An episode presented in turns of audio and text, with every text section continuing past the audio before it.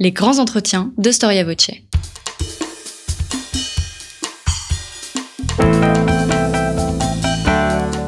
Une émission de la rédaction de Storia Voce.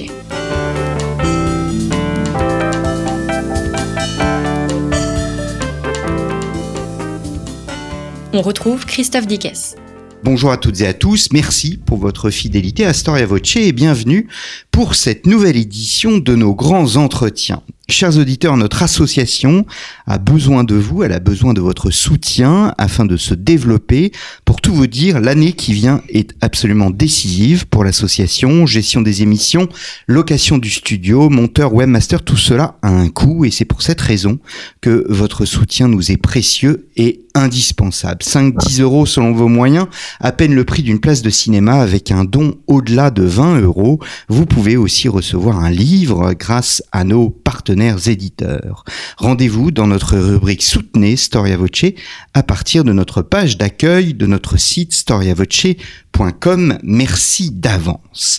Parce que la modernité contemporaine a permis de voyager plus rapidement et de s'installer facilement dans une ville étrangère, il est d'usage de considérer le cosmopolitisme comme un fait spécifique à notre époque. C'est pourtant oublier qu'à travers les siècles de l'histoire européenne, la noblesse voyageait bien plus qu'on ne le croit. La noblesse n'était pas sédentaire, la noblesse savait s'accommoder des mœurs nationales variées et de tous les pays tout en préservant son identité. Storia Voce vous propose aujourd'hui de partir à la découverte d'une de ces grandes familles qui vécut entre Paris et Saint-Pétersbourg. Cette famille juive a un nom, il s'agit de la grande dynastie russe des barons de Gainsbourg. Une dynastie qui, dans l'Europe des 19e et 20e siècles, a tenu une place considérable tant d'un point de vue économique que philanthropique, mais aussi artistique et politique. Une famille naturellement hétérogène mêlant à la fois propriétaires, savants, banquiers et aventuriers,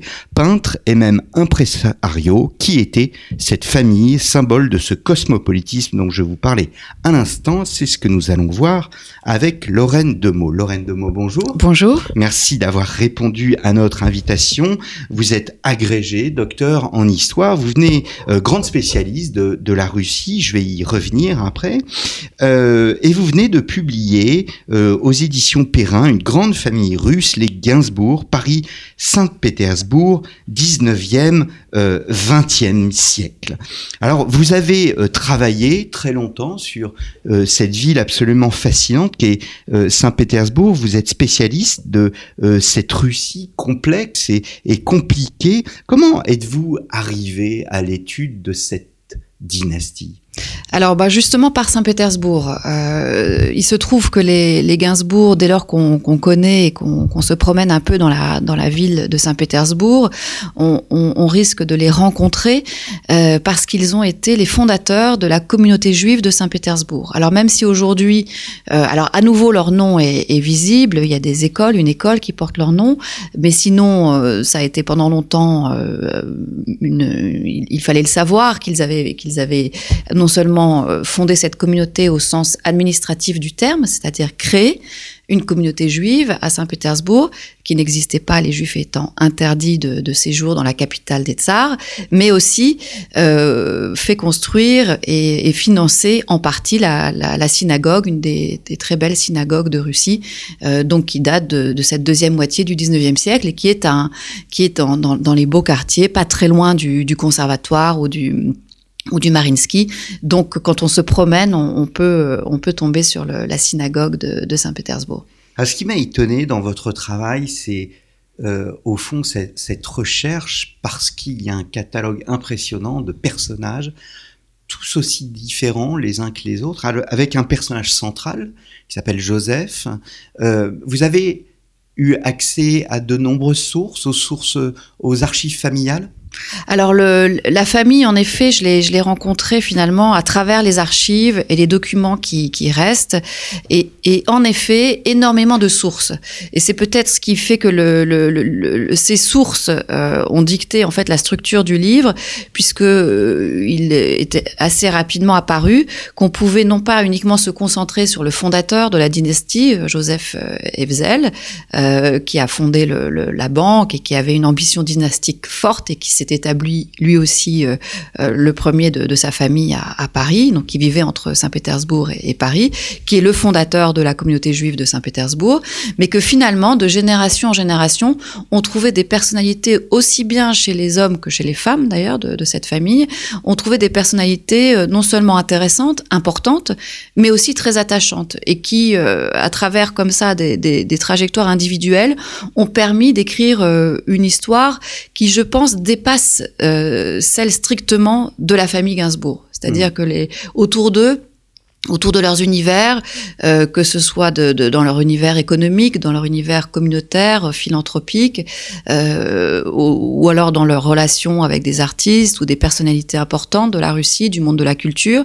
Finalement, c'est tout un, c'est à travers les Gainsbourg, c'est aussi toute une époque qui, émerge et qui permet d'approfondir cette connaissance qu'on a de la Russie impériale du 19e et du début du 20e siècle. Alors justement, est-ce que c'est à travers vos recherches, à travers ce dialogue sur ces différentes générations. Joseph a cinq enfants, 27 petits-enfants. Euh, vous citez à la fin dans votre conclusion le fait que un des Gainsbourg disait que pour s'endormir, il comptait les Gainsbourg comme on compte les moutons. Euh, Est-ce que c'est une famille euh, qui euh, reflète, qui est plus inscrite dans le 19e que dans le 20e siècle? Ouh, c'est une question assez assez difficile. Je pense que en fait, par euh, c'est plutôt l'histoire qui les a qui, qui a peut-être forcé, euh, les a contraints à abandonner une forme de, de développement et de modernité qu'ils incarnent parfaitement au 19e, parce qu'en effet, euh, ils sont à la, la réussite économique euh, de Joseph Hefzel, euh, qui va passer d'une de, activité de, de, de, de fermage des alcools et de négoce à une activité bancaire, mais aussi avec tout ce qu'implique le développement de la banque au 19e, c'est-à-dire euh, développement des assurances, le développement d'investissements dans des grands projets, euh, les chemins de fer et autres. Donc effectivement, au 19e, ils sont ils sont vraiment euh, le, le, le, symbole d'une modernité et les acteurs de la modernisation de la Russie impériale.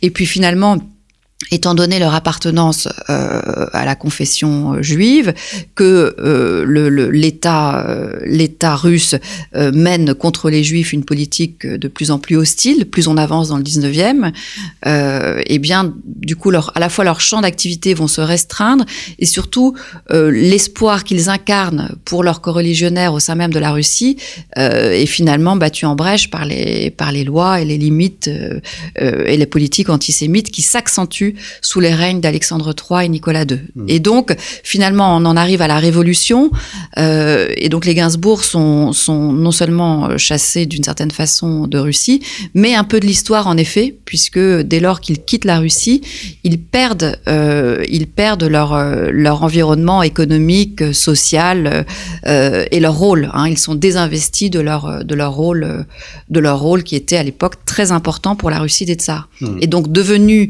euh, comme d'ailleurs euh, des dizaines de milliers de personnes à la suite du premier conflit mondial et à la suite de la révolution russe, euh, ils vont prendre un peu de temps pour euh, pour se, intégrer ce XXe siècle et qui en effet a été rude pour eux. Mmh.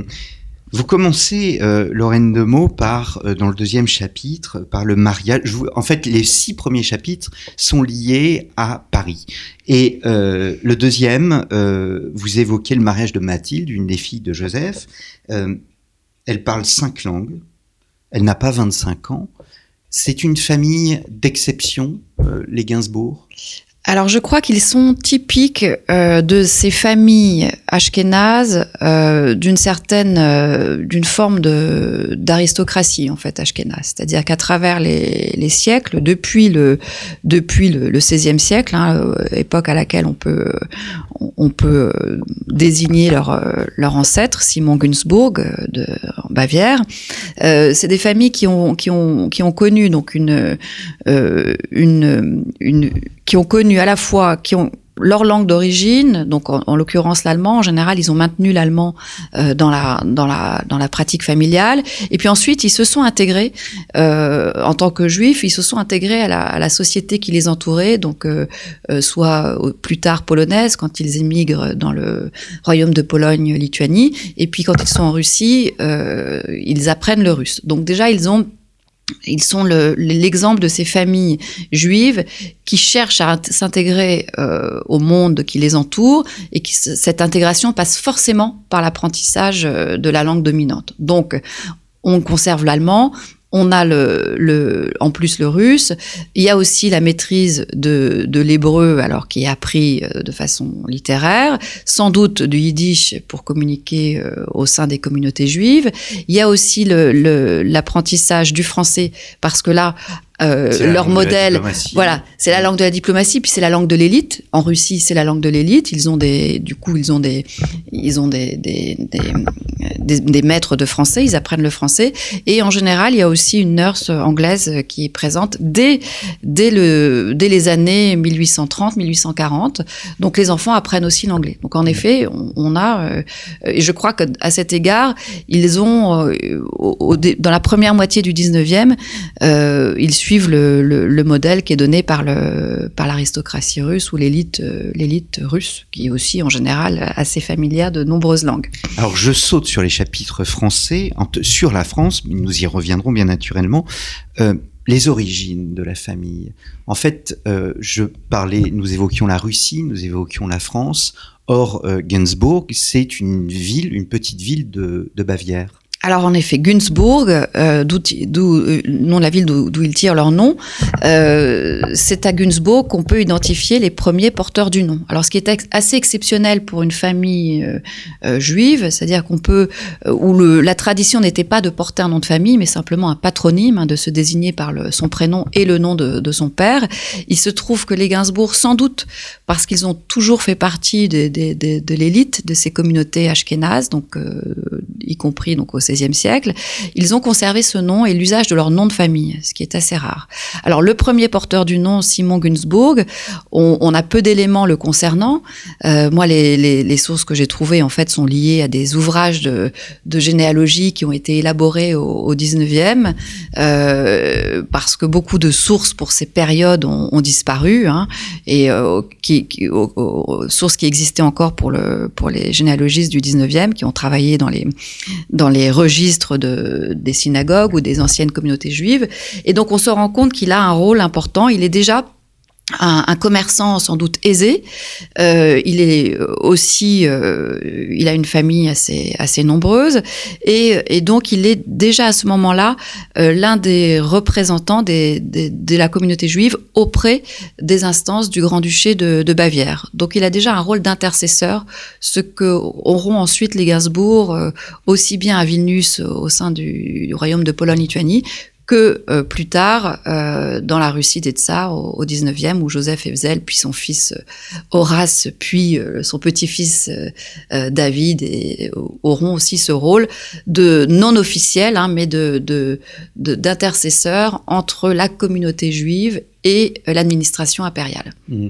Il est anobli, Joseph est anobli, mais il est an... n'est pas anobli du côté russe, mais du côté allemand alors, il est anobli par les par les S, par la famille de S, hein, qui est une famille qui est alliée à la à, au Romanov, hein, puisque l'impératrice est, une appartient à cette famille de S.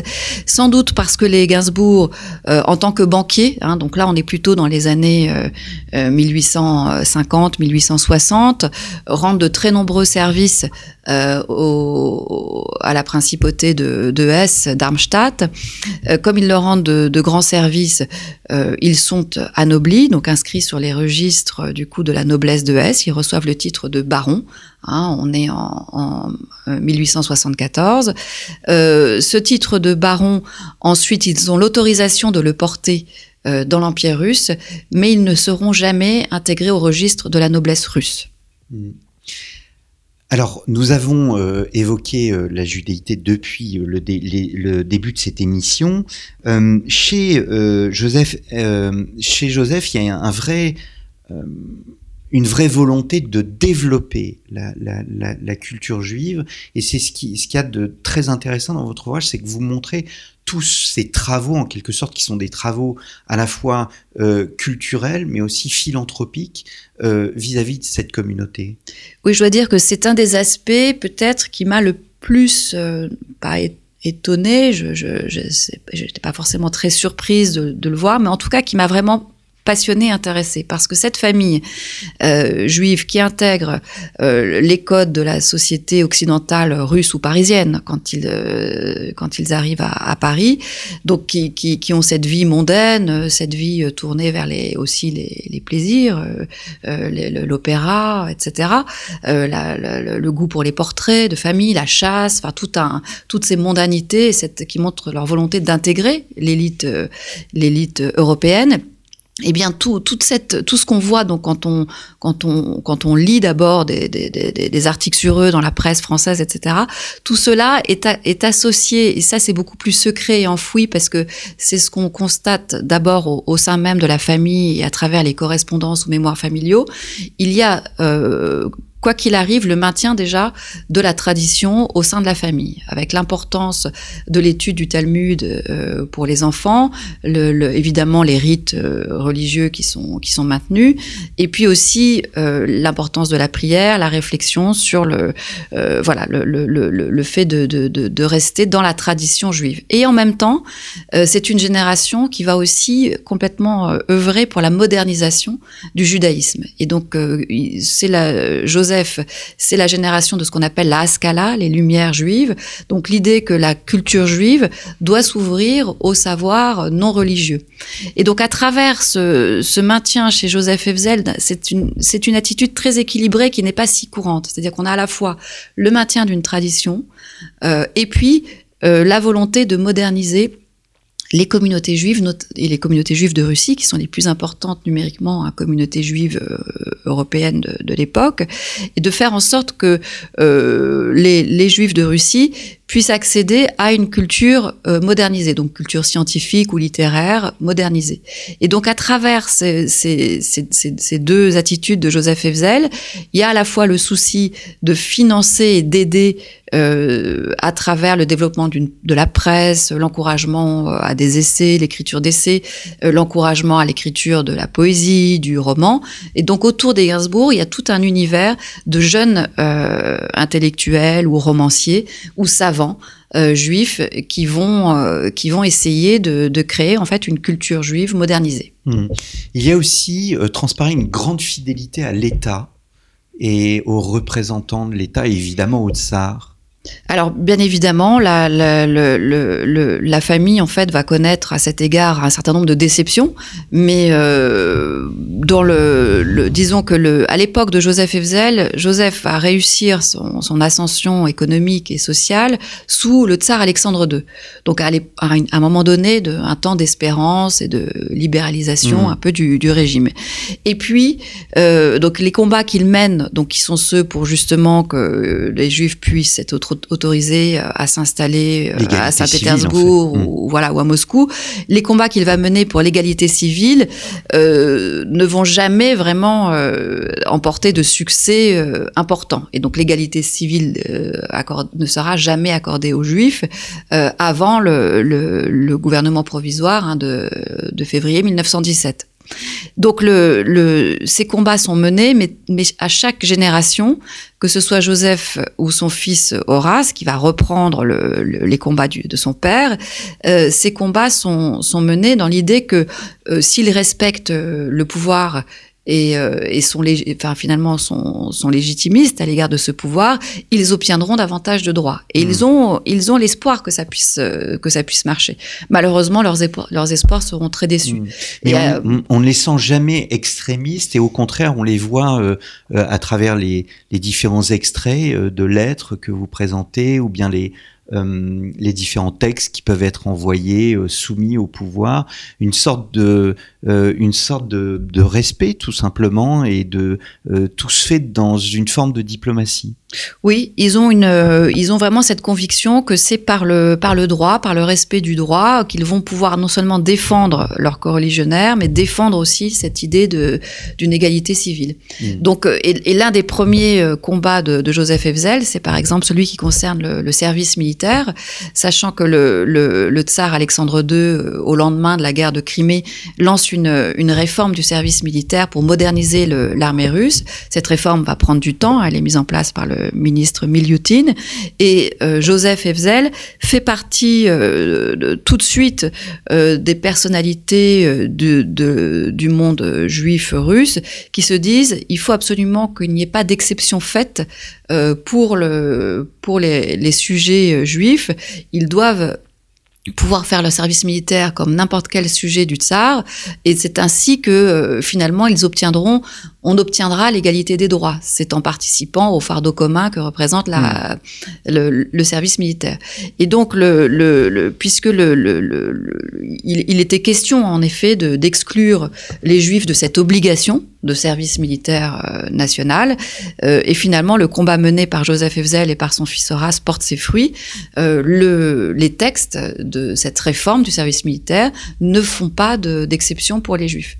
Mais là encore, on voit très bien que entre les attentes de cette famille, qui agissent toujours dans la, justement dans le respect du droit, eh bien les attentes vont être déçues puisque euh, la réalité, c'est que euh, l'armée impériale euh, est assez imprégnée d'antisémitisme et que donc quand les Juifs vont faire leur service militaire, ils n'auront pas facilement accès à des carrières. enfin, justement, ils vont le, le, certains régiments prestigieux où la carrière d'officier ne sera pas réalisable. Le contexte reste quand même hostile. C'est-à-dire qu'entre le droit et son application, euh, il y a toujours une, une marge qui laisse s'exprimer la judéophobie euh, de façon euh, de façon militante au sein de au sein de l'empire russe. Mm.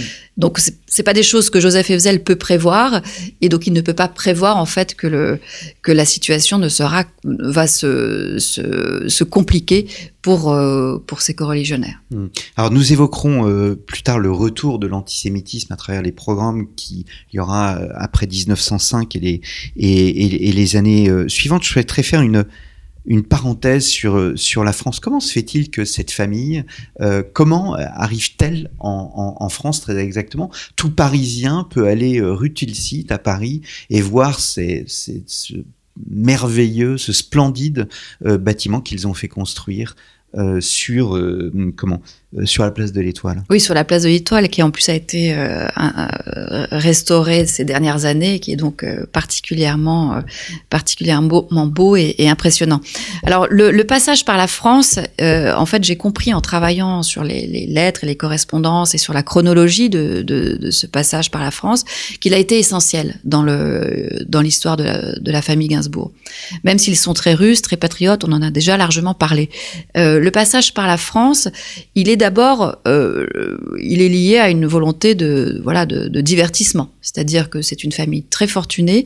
Euh, Joseph Evzel euh, a les moyens de, voyager et alors qu'il vient de prendre les, eaux à Marienbad en Bohème, il décide de poursuivre le voyage plus vers l'ouest et de passer quelque temps à Paris le séjour qui était sans doute prévu au départ pour être euh, euh, plutôt un séjour d'agrément de, peut-être de quelques mois va devenir en fait un, non plus un séjour mais un, va, permettre à la famille d'avoir un deuxième une deuxième un deuxième ancrage français. Euh, et donc on comprend bien en même temps. C'est-à-dire que Joseph Evzel à ce moment-là n'arrive pas encore de Saint-Pétersbourg. Il arrive de la province russe hein, de Kamenets-Podolsk. Il n'a pas encore obtenu l'autorisation de s'établir à Saint-Pétersbourg euh, il a cette famille dont les, membres sont tous plutôt cultivés, euh, parlent le français, donc leur intégration à l'élite parisienne va être très rapide. Euh, facilité aussi par certains contacts qu'ils ont euh, sans doute au sein de, de, de, familles juives comme les Haines ou les ou les Fould. Et puis euh, finalement, c'est le, le, le, la vie parisienne, mais aussi la modernité parisienne qui va inspirer euh, sans doute à, à Joseph Evzel l'idée de créer une banque en Russie. le passage par Paris est, est vraiment décisif aussi dans la poursuite de sa de son de sa réussite économique. Mmh. À Paris, c'est une vie à la fois économique, politique, une vie mondaine aussi? Alors c'est très mondain, c'est le Paris du, Second Empire. Euh, les mondanités parisiennes euh, euh, entraînent un tourbillon de, fêtes et de les Gainsbourg vont adopter en fait ce, mode de vie de l'élite parisienne, déjà en s'établissant dans des très belles demeures, les hôtels particuliers, celui qu'ils font construire sur la place de l'Étoile, qui est un hôtel dans lequel ils peuvent recevoir. Quand on lit le, le Gaulois ou le, Figaro, on trouve trace de très nombreux balles donnés par la famille, donc ils reçoivent. Euh, ils ont aussi, euh, euh, Joseph Evzel achète aussi une, maison de campagne à Saint-Germain-en-Laye. Donc là aussi, c'est la pratique de la, chasse pour ses, fils, pas pour lui, mais pour ses fils. donc des mondanités de, campagne. Et puis aussi la vie parisienne et le, lien avec un certain nombre de courtisanes Hein, il apparaît que le, les membres de la famille ont fréquenté euh, certaines actrices ou avec plaisir aussi.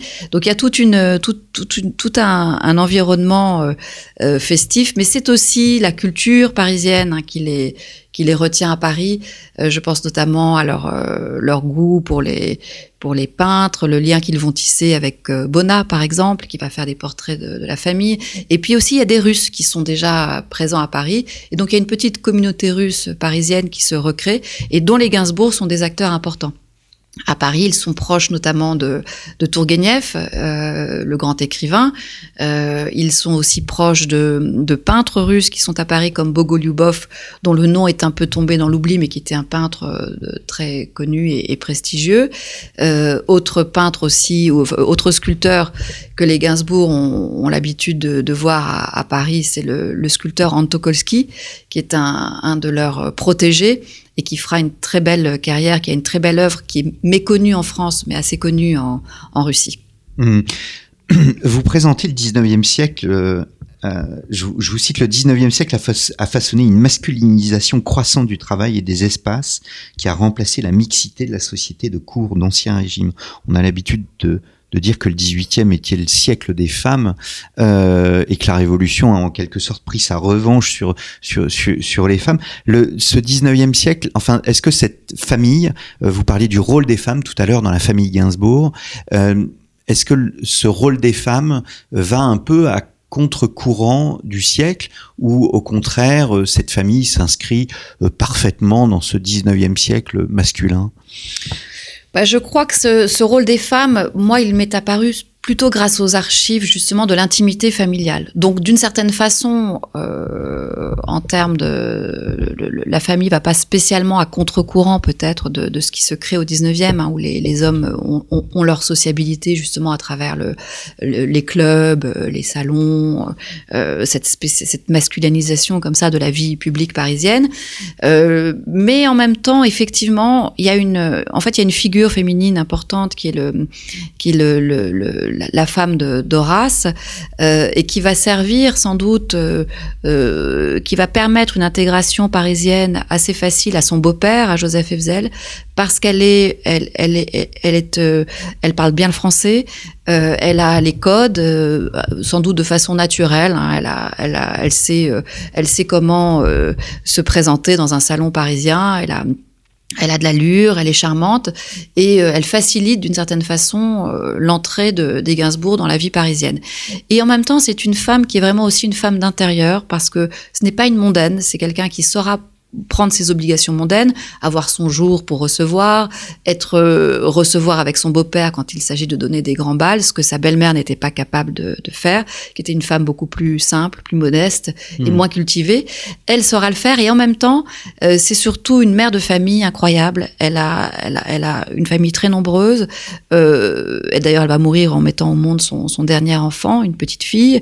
Et avec et avec son mari Horace, ils forment un couple qui à cet égard, je dirais, est assez exceptionnel peut-être dans le 19e. Un couple uni, on le voit à la lecture de leur correspondance, de leurs lettres, et malheureusement, comme elle meurt, assez précocement, assez tôt, on ne sait pas finalement quel aurait pu être son rôle euh, dans le, le destin familial. Moi, je suis assez convaincue qu'elle aurait qu'elle aurait affirmé encore plus euh, sa place dans le dans, dans la notamment dans le dans la philanthropie familiale. Elle avait déjà créé un orphelinat pour les pour les juifs euh, euh, de la communauté de, de Saint-Pétersbourg.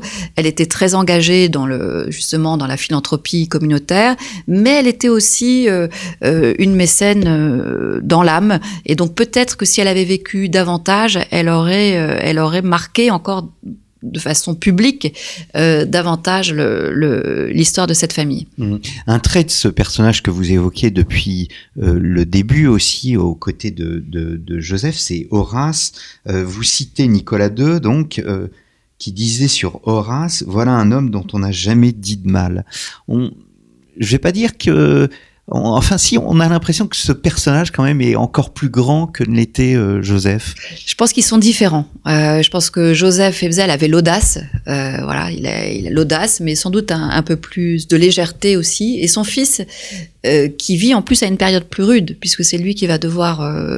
Il, est contemporain de, la vague de pogrom et donc des violences contre les juifs. Donc, il connaît une période beaucoup plus, rude où il doit prendre des responsabilités différentes de celles qu'avait prises son père. Joseph meurt en 78 et euh, Horace meurt en 1909. Exactement. Mmh. Donc en effet, le, le Horace va, va, avoir tout le, le, la deuxième moitié du 19e siècle euh, pour agir. Alors c'est une personnalité extrêmement attachante, Horace, parce qu'on sent une grande, une grande intelligence. Euh, c'est vrai qu'il y a cette phrase de, de Nicolas II à, à, son propos, mais il y a aussi, par exemple, Horace de Gainsbourg a entretenu une amitié avec le, le, le philosophe russe Solovyov. Vladimir Solovyov, qui est un, un philosophe très important, euh, théologien et, philosophe, qui était orthodoxe, qui, qui, qui s'est rapproché du catholicisme, mais qui était aussi intéressé par le judaïsme, a appris l'hébreu et aimait à se rendre chez le baron de Gainsbourg, où, euh, où il y avait une bibliothèque bien fournie. D'ailleurs, les Gainsbourg avaient un bibliothécaire à demeure. Et, euh, et euh, pour discuter avec Horace, euh, justement, de, de choses euh, concernant la Bible, concernant les, commentaires. Et donc, on voit chez Horace à la fois quelqu'un qui prend soin de sa famille, de ses enfants, de ses petits-enfants.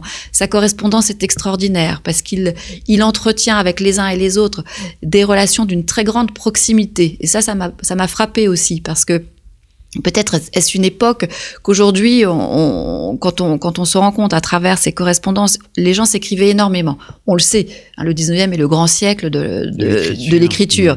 Mais dans cette famille, et je pense que c'était le cas aussi sans doute dans d'autres familles, mais ce qui m'a frappé, c'est la proximité, c'est-à-dire qu'on se dit des choses, on s'écrit pas pour se donner uniquement des nouvelles, mais Horace donne des conseils. Il a, il a tous ses fils euh, et certains le déçoivent, il doit les encourager.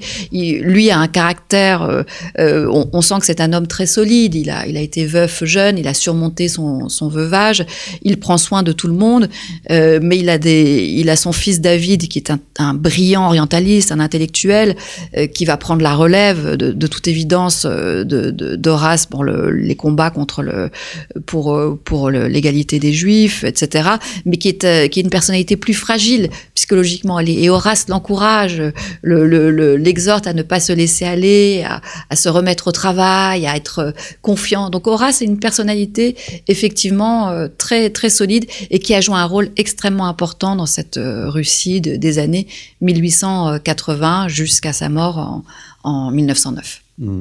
Le 19e siècle est un, siècle, vous le rappeliez, de, développement, le siècle des audaces. Le 20e siècle, c'est le siècle du tragique, le, tragique de, l'histoire. Dès 1905, d'ailleurs, euh, le dernier fils se suicide, euh, Salomon, alors qu'on ne sait, pas trop pourquoi il se, il se suicide, mais l'histoire est en marche, si je puis dire, et euh, c'est le temps des révolutions euh, en, Russie, et c'est le temps de la souffrance pour eux. Oui, exactement. C'est vrai que cette, euh, mort de, Salomon, donc le dernier fils de, Joseph Evzel, est, reste inexpliqué, mais en même temps, on peut comprendre que c'est sans doute un ensemble de, circonstances. D'une part, la, banque a fait faillite, la banque Gainsbourg, qui était une banque très prestigieuse, fait faillite mon sentiment, c'est quand même que le, contexte, l'hostilité euh, contre les Juifs précipite la faillite de la banque, puisque euh, de cette faillite, normalement, le, Horace qui est à Saint-Pétersbourg, Salomon est à Paris, euh, sans doute qu'ils auraient pu surmonter les difficultés financières de la banque si l'État avait accepté de, de, leur prêter, de leur faire un prêt. Ce qui n'a pas été le cas, ce qui n'était pas très, très, très honnête de la part de, de l'État russe, qui avait dû sans doute régulièrement compter sur les, sur en revanche les, les prêts que faisait la banque Gainsbourg pour divers projets euh, euh, à Saint-Pétersbourg ou dans la vaste Russie. Donc d'une part, enfin de cette faillite, ils ne sortent pas pauvres pour autant. Ils ne sortent pas pauvres, mais ils perdent, en tout cas pour Salomon qui était le qui, qui gérait la, la, la, filiale française, il perd du coup sa, sa, sa raison d'être économique, ce qui pour euh, voilà, qui est, qui est, quand même déjà une source de, de, de sans doute de, de tristesse. Pour Horace, il va continuer de, multiples autres activités en Russie, mais c'est vrai que le XXe siècle apporte son apporte vraiment tout de suite 1905. Il y a non seulement ce décès de Salomon, mais il y a aussi le pogrom de Kiev alors il y a eu des pogroms depuis les années 1881 régulièrement en Russie. Et en 1905, le pogrom de Kiev est euh, important. Euh, il, est, euh, il, est, il, est, il, est, violent. Et il se trouve que les, de nombreux membres de la famille Gainsbourg sont réunis à Kiev euh, pour l'enterrement d'une euh, de la sœur de, de, Joseph Evzel Elka, donc leur, leur grande-tante, grand-mère, mère, pour les uns et les autres. ils sont réunis à Kiev et vont être pris dans le, pour cible dans le pogrom, ce qui est un épisode euh, euh, extrêmement frappant parce que le, le, le, le Sacha, un des fils d'Horace, euh, qui était qui a pris la plume pour raconter ensuite les événements, lui-même a été blessé euh, au moment du pogrom et le et la maison de son frère Vladimir, qui vivait à, à Kiev, donc un autre fils d'Horace, euh, a été entièrement euh, détruite. Enfin, l'intérieur en fait a été pillé et brisé et des photos ont été prises à ce moment-là par les par la famille, ce qui fait qu'on a un témoignage assez rare sur ce ce, type d'événement, à la fois un témoignage écrit euh, de Sacha qui raconte euh, ces deux journées de, pogrom euh, précisément, et puis aussi les témoignages photographiques, même s'il s'agit que de de meubles, de violents, de, de, de, meubles et de vaisselle brisés, euh, ça montre bien cette violence qui s'exerçait non seulement contre les biens, mais aussi contre les personnes euh, qui étaient les, les, juifs à, à ce moment-là. Mmh. La révolution russe de 1917, comme beaucoup, elle suscite des espoirs, la première révolution, mais euh, très vite des désillusions. Oui, alors à ce moment-là, donc Horace, comme vous l'avez dit, est déjà mort. Donc ce sont ses fils qui sont qui sont sollicités par euh, par cette révolution. Et c'est vrai que, étant donné le climat d'hostilité, euh, d'antisémitisme qui régnait autour de, Nicolas II, euh, ils, ont perdu quand même à ce moment-là euh, leur espérance dans le, le, pouvoir légitime. Et donc ils accueillent cette première révolution de février 1917 avec euh, avec un certain espoir, espoir qui va être très vite déçu, puisque ensuite la révolution bolchevique euh, va finalement euh, entraîner l'emprisonnement de, de, Sacha, donc justement que dont j'ai évoqué la personnalité tout à l'heure, qui était à l'époque l'un des fils d'Horace qui vivait à Saint-Pétersbourg, devenu Pétrograd euh, à ce moment-là. Et donc euh, son emprisonnement par les bolcheviks est vraiment de façon assez miraculeuse. Euh, le, le, le, sa famille, les amis de la famille arrivent à le sortir des, des geôles bolcheviques et il éclaire, euh, donc on, on, est à peu près euh, dans la première, première partie de l'année 1918, euh, il est clair à ce moment-là que, que, que, les membres de la famille sont en danger s'ils restent en, en Russie euh, et donc il vaut mieux pour eux partir et c'est ce qu'ils vont faire les uns après les autres. Il ne restera plus de, de Gainsbourg en Russie. Mmh, c'est l'exil donc. Oui. Mmh. C'est l'exil, mais euh, euh, je ne sais plus quel personnage, euh, par exemple, refusera la nationalité française. Il préférera euh, garder, euh, garder au fond cette, cette, cette trace russe Alors, l'histoire même des naturalisations de ces familles d'exilés, c'est tout un, programme. Parce qu'en effet, euh, le, le, quand ils ont quitté la Russie, ils se trouvent euh, du coup sujets d'un pays qui n'existe plus. Ils sont attachés à leur, euh, ils sont attachés à leur, à la Russie malgré tout d'ailleurs. Et euh, pour eux, il n'est pas du tout évident de, de, faire des demandes de naturalisation. La plupart n'y pensent absolument pas. Et c'est seulement, euh, c'est seulement euh, dans les années 30 que certains vont, faire la démarche. Euh, et donc, et même certains ne la feront jamais et resteront jusqu'à leur mort des apatrides, ce qui les mettait en grand danger au moment de, l'occupation, puisque les, juifs étrangers ont, tout de suite fait l'objet de, d'arrestation. Hmm. Mais cela ne les empêchera pas d'être résistants aussi? Et alors dans cette famille, en effet, de mmh. nombreux résistants, euh, très nombreux résistants parmi les donc les descendants de, de Joseph, euh, notamment Philippe de Gainsbourg, qui est une des, des personnalités aussi attachantes de, de, cette famille, qui aura une vie bien remplie et qui, euh, jeune père de famille, euh, va devenir l'un des l'un des résistants pour les services britanniques euh, dans le, le sud-ouest, dans le sud-ouest, très actif, une guerre assez remarquable et qui au, lendemain de la guerre, comme, euh, comme les uns et, les autres, vont aussi découvrir que leurs euh, appartements, leurs biens ont été occupés, vidés par les nazis. Donc de la résistance va y avoir aussi euh, la, découverte après-guerre de, de, cette, de ces nouvelles spoliations. Et donc il faut, il faut comprendre que cette famille, ils ont connu la, la révolution de 1917, euh, des premières spoliations, un premier exil, les menaces liées à l'occupation et donc le fait que pour un certain nombre d'entre eux, euh, ils arrivent à se mettre à l'abri à nouveau en vivant un deuxième exil, en général aux, États-Unis, en, en, passant soit par la Suisse, soit par le, soit par l'Espagne. Et puis pour certains, des actes de résistance et l'attachement très profond à leur nouvelle patrie qu'est la France. Eh bien, merci euh, beaucoup euh, Lorraine Demeaux pour cette présentation. Je rappelle euh, donc le titre de votre ouvrage, euh, Lorraine Demeaux, une grande famille russe, les Gainsbourg, Paris, Saint-Pétersbourg, 19e, 20e siècle, une dynastie absolument remarquable et une image de, de, notre époque contemporaine absolument éclairante, un livre paru aux éditions Perrin. Merci beaucoup, chers auditeurs, pour votre fidélité et je vous donne rendez-vous la semaine prochaine pour une nouvelle édition de nos grands entretiens.